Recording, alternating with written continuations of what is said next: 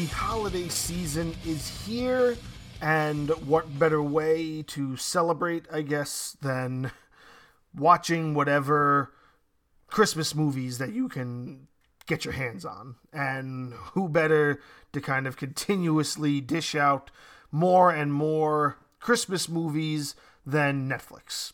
Netflix definitely pushes out at least 10 to 15 Christmas movies every year, from what I see. Uh, I remember last year the big one was Jingle Jangle and the sequel to The Christmas Chronicles. And then you had The Christmas Chronicles 1 the year before that. And it's just, there's always new Christmas movies on Netflix. This is not shying away from that either. This is A Boy Called Christmas. It's a reimagining almost of how Christmas came about. I got a lot of feels from like the the animated film Klaus from a couple of years ago. And to me, I wasn't expecting Klaus to be as good as it was. And I really did appreciate that. And that kind of drove me to start really thinking about these these other ways that the origin story of Christmas could be told, and really starting to appreciate the the thought process that goes into making these. So this is based on uh, maybe a novel or a, a, short story or a children's book uh, by a, by an author called Matt Haig, and it's the book of the same name. It's called it, the, the book is called The Boy Called Christmas. It came out about five or six years ago, and this is the film adaptation to that book. Whether or not it stays true to it, I haven't really looked that far into it. I just know that it's based on this book. So it is somebody else's idea of a really nice interpretation of it. And it's, you know, how Christmas became Christmas. So it starts off with this boy.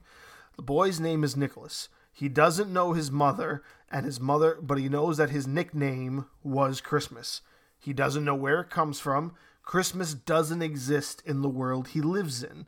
So, what happens is, as he gets older, he realizes that he's poor. You know, he lives in a little hut with his father.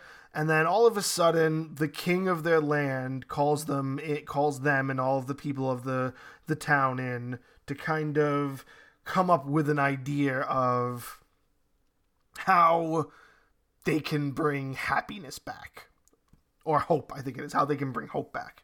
So after the king has this big meeting, father and the kid go back to their little hut.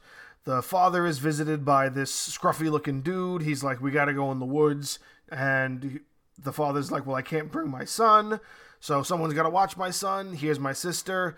And my sister's an asshole, treats him like shit. And now I'm gonna go off to try to find this land that nobody nobody believes exists called uh, Elfinland or Elfheim. Elfheim? Elfinland? Elfheim. I believe it's Elfheim. I just watched this movie yesterday, so I'm trying to remember as much as I can. So he goes off, leaves the boy with the wicked sister, who basically treats him like shit. And the boy's like, you know, I hate you, I hate you. He's given a hat that his mother sewed for him. The hat lightly catches on fire, and as he tries to put it out, he learns that there's a map on the inside of the hat, and he believes that map is the way to Elfheim. So he leaves the aunt in the middle of the night and goes traveling out into the snow with a little mouse. And he tries to find his father so we can give his father this map and they can find Elfheim and bring hope back to the kingdom, I guess you could say. Now remember, boy's name is Nicholas. And a big part of Santa lore is that one of his many names is Saint Nick. Nicholas, little boy, trying to find the land of the elves. There is no such thing as Christmas. And what what I'm thing I do appreciate too is that there is no religious aspect to it, just like how Klaus was. There there's nothing about like, you know, Christianity or anything in the film. I appreciate it's taking its its tone and setting it more on say the magic and the idea of of hope and the idea of happiness And when the boy kind of tries to find Elfheim, it's about whether or not he believes in Elfheim. So when he finally starts believe, he finds it and he discovers the elves. But the elves don't trust humans. Why don't they trust humans? Well, a bunch of humans just came and kidnapped a bunch of elves. So they're like, fuck humans. And he's like, no, but that's a mistake. That's a mistake. I'm gonna get those. Uh, I'm gonna get the other elves back. And then he goes and he tries to save the day and he runs into a reindeer. And the reindeer, it's magical. He calls the reindeer Blitzen, as been the first reindeer in Santa's arsenal, you know. So the magic reindeer flies. He saves the elves. And then he up, comes up with the idea that I know how to bring hope to all the poor people in my in my kingdom. I need all you elves to make toys, and they all just do it for him. So they make all these toys, and he goes and he brings all the toys, and he goes to the king, and he's like, "Here's how you bring uh, joy back and hope back to everybody's lives." And the king's like, "Good, you're gonna do this every year, right? Okay, thank you." little boy. like it's just, I, I really appreciated it. But I, now that I'm talking about it, it just it has so many things that just kind of they don't play off the same when you say them out loud. I'm realizing, but it, it is a very enjoyable film. It's a very good Christmas movie if you're just looking for the idea of. Oh, let me also say this. Christmas is technically just an elf holiday. So it's just kind of this time where they have this big party, and the head elf is kind of like, you know, fuck the party. Things are traumatic. You know, humans exist and they're starting to find us. We have to prepare ourselves for the worst or whatever. So you have the idea that Christmas is just this time of being open hearted. And that's what the elves try to kind of emphasize on that it's more about being a good person. It's more about doing something good for someone else and that's what they're celebrating. So it's you know one of those feel good christmas movies. It's got a happy ending.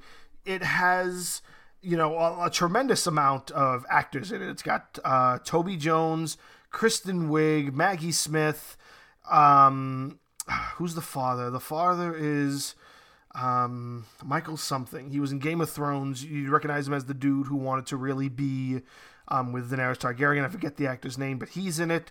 Uh, you got Stephen Merchant, who's a really funny comedian. Um, Kristen Wiig playing the sister. Who else? Who else? Um, the guy who plays the king he's from a bunch of shit. The number one thing I think about, he's play, he plays the mayor in Gangs of New York, but I can't remember his name off the top of my head. But he's in it. it it's got a bunch of actors in it that pop up, and you just go, oh, this, this is like fun to see them in this. And for the holidays, it is a nice film. There's no musical numbers except for the small dancing that you kind of see the elves doing. So it's not a musical in that sense. It's just there for the storytelling. And it's a very good reimagining of the beginning of Christmas and where kind of Christmas derives from. And I appreciated it for that. And I enjoyed it. It's on Netflix. It just came out, I want to say, within the last week. And it's just, it's really enjoyable. It's a really good, feel good film for the holiday season.